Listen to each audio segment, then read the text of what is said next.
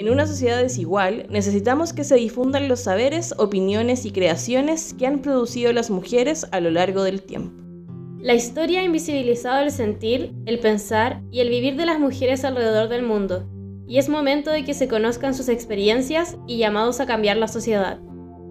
Yo he pasado momentos muy amargos, muy tristes, cuando saco la cara por mi gente, peleo y, no le falto respeto a nadie, solo le digo la verdad y, en este país no, sea, no hay solución, no hay nada para uno. Lo que me he dado cuenta es que la plata es la que manda aquí, el que tiene el poder es la plata y no ven a los niños como de, Puchunca y de Quintero que están enfermitos, que cualquier cosa lo agarra a ellos y yo tengo mi nietecito, tengo mis dos nietecitos y también estoy preocupado por ellos porque de repente puede pasar algo y le puede llegar a ellos. Es un dolor muy grande lo que está pasando aquí.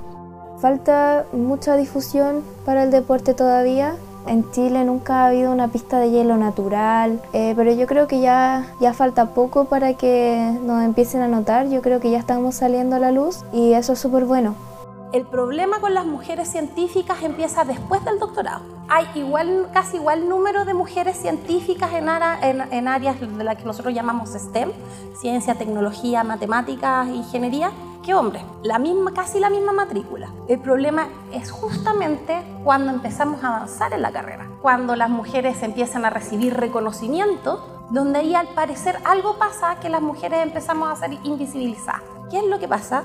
Hay una historia detrás en donde las mujeres no hemos sido reconocidas.